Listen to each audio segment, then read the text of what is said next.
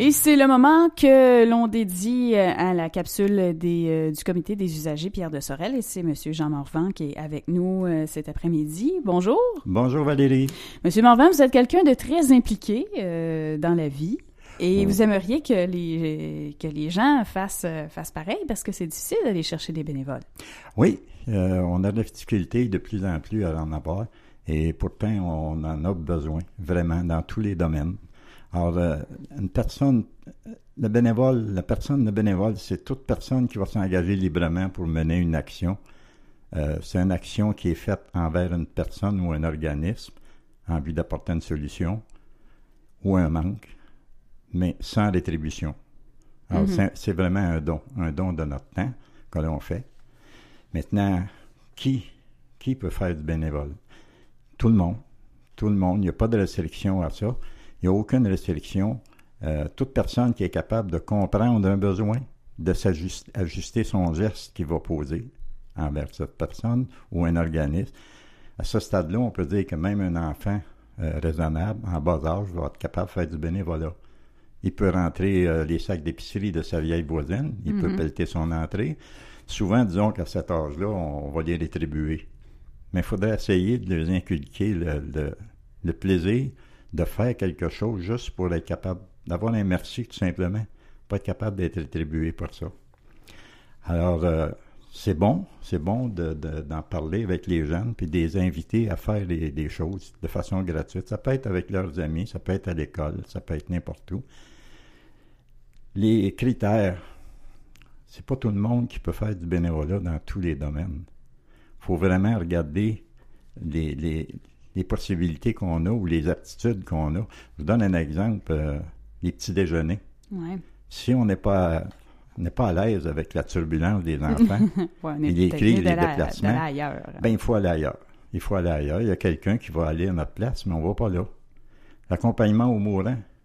Moi, personnellement, il n'est pas question que j'aille faire ça. Je ne me sens pas capable de mm-hmm. m'asseoir avec quelqu'un qui va mourir dans le courant de la nuit en parlant avec lui, tout ça.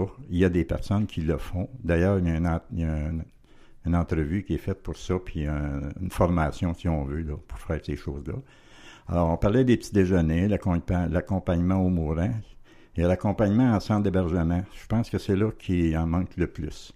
Les personnes âgées qui sont en, centre d'hébergement ont besoin, eux autres aussi, d'aller chez le dentiste, chez l'optométriste à l'hôpital pour leur rendez-vous. Et c'est pas tout le monde qui a la famille, les amis, des contacts. Exactement, mais même à ce moment-là, la famille dans la journée travaille. Mm-hmm.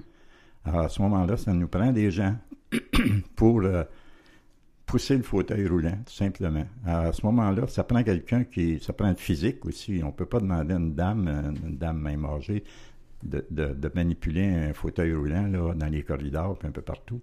Alors, on manque de gens à ce niveau-là. Je te dirais que dans le moment, on est deux pour trois centres d'hébergement. Ouais, c'est le nom, le nom, il revient souvent dans le chapeau. Là. Ouais, hein? Puis, euh, ce qui est plate de ça, c'est que quand, pour une raison ou pour une autre, on dit non parce qu'on peut pas, pour une raison, à ce moment-là, ils vont souvent déplacer quelqu'un qui est sur un plancher là-bas, qui devrait faire un travail sur le plancher ou sur l'unité pour accompagner cette personne-là pour une heure, deux heures. Alors, à ce moment-là, c'est tout le monde sur le corridor qui va payer parce qu'il manque un employé, il manque une préposée. Il en manque déjà d'avance. Ouais c'est là qu'on a besoin d'intervenir. Euh, les autres critères, petit déjeuner, je vous accompagne. Euh, les corvées de cuisine, si vous êtes quelqu'un qui, euh, aime la cuisine, qui aime faire la cuisine, il y a des, corvées de cuisine à ce moment-là. Il y a la popote roulante. La popote roulante, encore là, ça revient dans les critères de physique. Il faut quand même être capable de se déplacer, de monter des escaliers, d'avoir un entre avec les gens qu'on rencontre. Fait tout ça fait que il faut choisir là où on veut aller. Il y a de l'aide aux devoirs. Les personnes, euh, des anciens... Les enseignants retraités, là? Oui. Ouais. Les personnes retraitées qui vont aller aider aux devoirs ou des choses comme ça. Des corvées de nettoyage. Le centre animalier qu'on a dans la région ici, je suis convaincu qu'il aimerait par assez souvent avoir quelqu'un pour euh, travailler. Alors, les gens qui adorent les animaux, pourquoi pas faire un effort pour aller leur demander avez-vous besoin d'aide? Il y a des statistiques au Québec euh, en 2013. On n'est pas fort là-dessus, hein? non. En 2013, il y a 268 millions d'actions bénévoles qui se sont faites. Ça, c'était en 2013. Et depuis ce temps-là, ça a régressé. Euh, c'est malheureux, mais ça a régressé. Puis quand on se compare avec le reste du Canada, on est, on est dans les pires. Là. On est, oui. C'est ce qui arrive, sauf que on peut, on peut dire que souvent, on n'est pas dans les statistiques parce qu'on rend service à des gens de notre famille ou c'est pas nécessairement comptabilisé. Exactement. Mm. Exactement. Mais ils, disent, ils nous disent ici, quand le Québec injecte au Québec, lorsque les gouvernements injectent un dollar au sein d'un organisme en action bénévole, les bénévoles et l'association génèrent en moyenne 4 dollars. Mm-hmm. Parce que, dans le fond, ils vont aller éviter que des gens se déplacent, des gens qui sont déjà affectés des tâches se déplacent. Alors, c'est les bénévoles qui vont le faire. Les motivations du bénévolat, euh, la plupart du temps, c'est pour. Il y en a qui vont. Ça va être pour décrire ses points forts, découvrir ses points forts, savoir ce qu'il est capable de faire.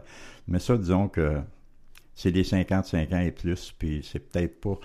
La partie là où on a le plus de, résultats, c'est euh, au niveau de la contribution à la communauté, quelle qu'elle soit, que ce soit euh, hospitalier ou n'importe lequel, du moment que c'est contribuer à la communauté, bon, là, on, se retrouve dans les 90% là. habituellement, c'est la majorité des gens qui vont aller de ce côté-là. Les, les endroits où on fait ça, il va y avoir en culture, en loisirs, en services sociaux, en éducation, en santé, même la religion. En religion, euh, j'ai parlé ce matin avec Madame, euh, j'en profite pour lui faire son, sa demande à elle, parce que c'est croissant aussi. Mais euh, à l'hôpital, Mme Prou, qui s'occupe des, des, bénévoles, il y a quelqu'un qui est responsable là depuis un bon moment. Elle a une équipe quand même importante, mais elle dit si j'en avais 15 ou 20, je pourrais soulager les autres un peu aussi, parce que ces gens-là se relaient. Maintenant, où on s'adresse où on s'adresse. Oui, on, va, terminer euh, avec ça, Où on s'adresse faire du bénévolat. au départ, vous avez le comité d'action bénévole ici dans l'école. Euh, bon, je viens de perdre le nom. De toute façon. Il y a le, CAB. Oui, d'être capable de trouver ça facilement. On peut s'adresser à quelqu'un euh, de notre voisinage. On sait que quelqu'un fait du bénévolat. On s'informe, qu'est-ce que tu fais, où tu vas, à qui tu vas, à qui tu t'adresses. On peut s'adresser à la responsable des, bénévoles à l'Hôtel Dieu. Je parlais de Mme Prou tantôt. C'est un, exemple. C'est qu'à ce moment-là, eux autres, il y, a, des bénévoles à différents endroits sur les prélèvements sanguins. Tout le monde a vu les gens avec leur, mm-hmm. habit blanc, là, à l'accueil, en radiologie, en oncologie, en distribution de la, des collations. Puis on a la distribution de la communion. Ça peut paraître drôle, mais ça prend quelqu'un pour faire ça, parce qu'on n'a plus de prêtre non plus.